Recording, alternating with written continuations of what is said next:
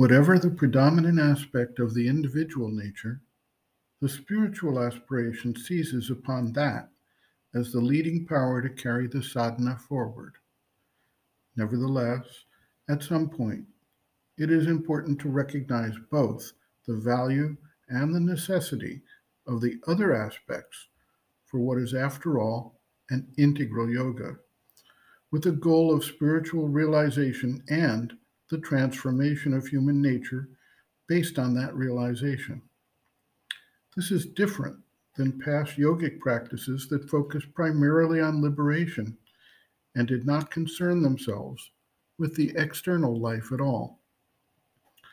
The yoga of works is essential to ensure that the entire nature, including the most external parts, participate in the yogic development and to carry out the actions of transformation called for.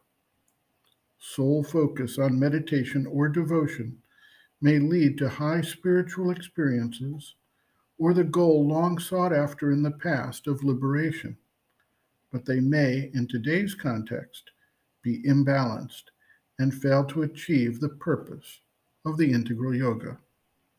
Thus, work is considered to be essential to provide the balance and the field of opportunity to transform the outer nature.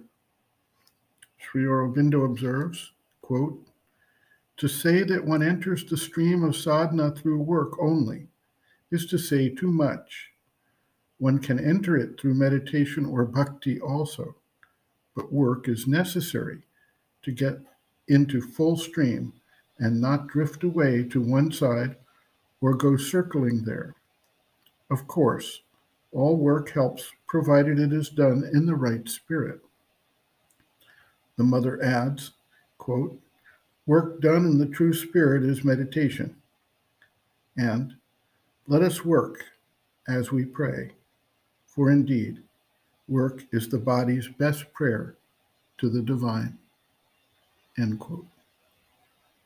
Reference Sri Aurobindo and the Mother, Growing Within, The Psychology of Inner Development, Chapter 5, Growth of Consciousness, Means and Methods, page 101.